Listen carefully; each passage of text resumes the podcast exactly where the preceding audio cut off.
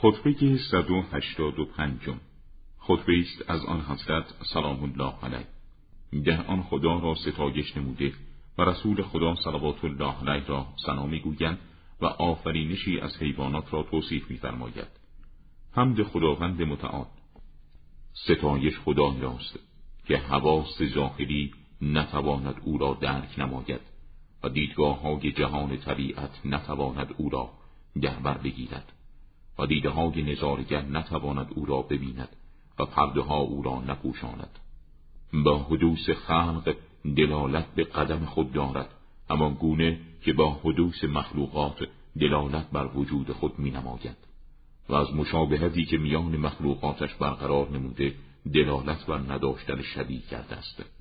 خداوندی که در وعده خود صادق است و بالاتر و بی‌نیازتر از آنکه ستمی بر بندگانش روا بداند. شأن او عدالت میان بندگانش است و دادگری بر آنان در حکمش. با حدوث اشیا به ازلیت خود استشهاد نموده و با نشان ناتوانی که به آن اشیا زده است توانایی خود را اثبات فرموده و با مستر ساختن آن اشیا به زوال و فنا دوام و ابدیت خود را آشکار فرمود. یگانی است نه به مفهوم شمارش عددی، دائمی است نه به معنای امتداد پایان پذیر و وجود او پایداری است بی نیاز از تکیهگاه. از حال بشری او را در می‌یابد نه با ادراکات تصوری معمولی و همه دیده شوندگان به وجود و قدرت او شهادت می‌دهند بدون حضور عینی جسمانی در آنها.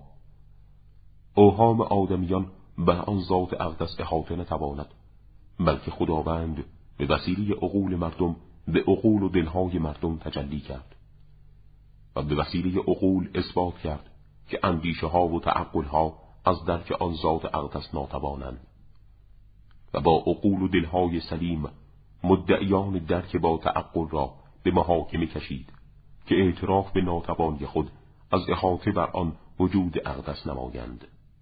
بزرگی خداوند از مقوله کمیت نیست که حدود و گسترش ها او را بزرگ جسمانی نماید و عظمت او نیز با امتداد و کشش هایی که در حدود نهایی پایان یابند و دارای عظمت تجسمی هستند نمی باشد، بلکه عظمت و بزرگی آن ذات اقدس با شأن و سلطه و احاطه اوست. رسول اعظم صلوات الله علیه: و شهادت می دهم به این که محمد صلوات الله علیه بنده و رسول برگزیده خدا و امین مورد رضایت اوست. درود خداوند بر او و فرزندانش باد. خداوند آن رسول گرامی را به جهت لزوم بیان حجت و دلیل بر مردم برای پذیرش دین و آغاز طلوع پیروزی و روشن ساختن مسیر و روش فرستاد. آن برگزیده خداوندی رسالت خود را با شکستن انبوه جمعیت کفار تبلیغ فرمود و مردم را به حرکت در راه راست و واضح وادار نموده و پرچم‌های هدایت کننده و منار روشن را برای ورود مردم به مسیر دین خداوند برپا داشت و تناب‌های اسلام را محکم و دستاویزهای ایمان را قابل وثوق و اعتماد و استناد قرار داد. در توصیف آفرینش اقسامی از جانداران: اگر انسان‌ها در عظمت خداوند و بزرگی نعمت او می‌اندیشند، قطعاً به راه راست که از آن منحرف شدند برمیگشتند، ولی دلها بیمار است و دیده ها مختن.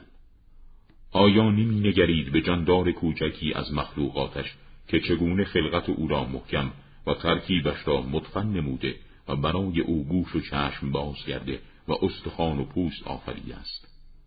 در مورچه بنگری با آن جسته کوچکش و لطافت و شکل و اندامش، لطافتی که به دشواری با دیدن از راه چشم و اندیشه میتوان آن را درک کرد که چگونه در زمینش حرکت میکند و به پیدا کردن روزی خود علاقمند است.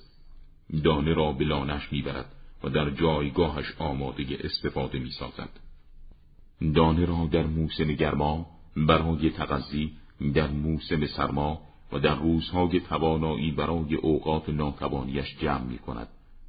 روزی این جاندار ضعیف تحت کفالت خداوندی است و او مطابق نیازهایش به معاش خود موفق می باشد.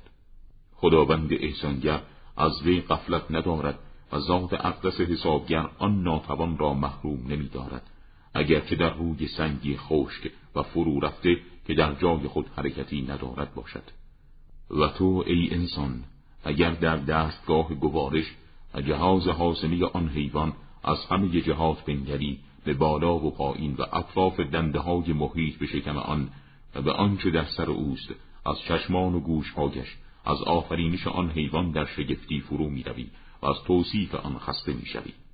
پس بزرگ است آن خداوندی که آن جاندار ناتوان را بر دستها و پاهایش قائم ساخت و بر ارکان تشکیل دهندش بنا نهاد. خداوند در آفرینش آن حیوان هیچ آفریننده‌ای را شریک نکرده و در این کار هیچ قدرتمندی یاریش ننموده است.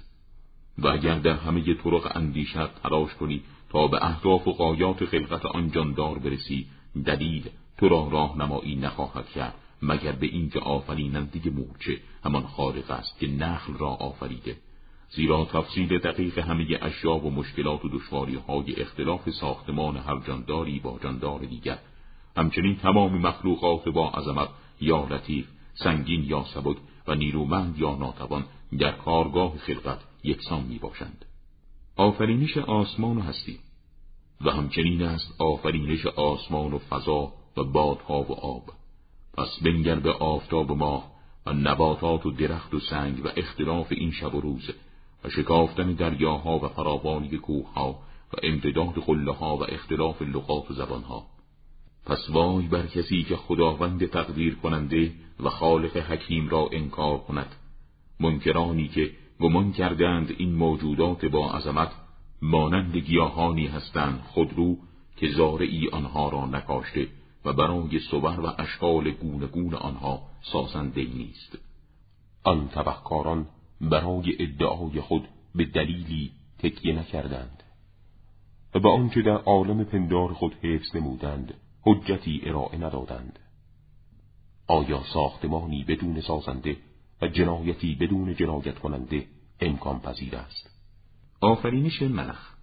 اگر بخواهی درباره ملخ بگویم، برای او دو چشم قرمز آفرید و دو حدقه مانند ماه در چشمان آن روشن ساخت و برای آن جانور گوش پنهانی قرار داد و دهانی معتدل و حسی قوی و دندانهایی که با آنها می برد و دو دست و پا همانند داس که زراعت را با آنها قطع می کند. کشاورزان در زراعتشان از آن حیوان می ترسند و نمی توانند آن را دفع کنند، اگرچه همه آنان هجوم دست جمعی نمایند تا آنگاه که با جهشهای خود وارد کشتگاه شود و خواسته های خود را اشباع کند، در حالی که تمامی خلقت آن جاندار به اندازه یک انگشت لاغر نیست. پس بزرگ و مقدس است خداوندی که همه آنچه در آسمان ها و زمین است، چه از روی اختیار و چه از روی کراهت، به بارگاهش سجده می نمایند و گونه و صورت به خاک خضوع می مالند و به آن پیشگاه اطاعت می کنند، خواه از روی تسلیم و خواه بر مبنای ضعف و ناتوانی، و زمام اختیار را از جهت بیم و هراس به آن مقام شامخ می سپارند.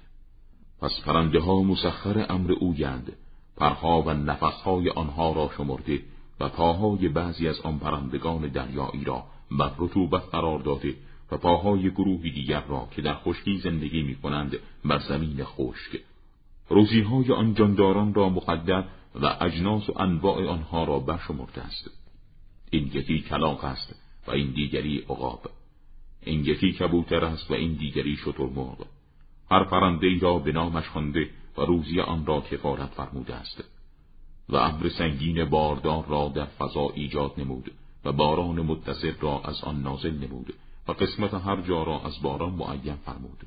زمین را پس از خشکی آن به وسیله باران مرطوب ساخت و رویدنی آن را پس از آن خشکی بیرون آورد.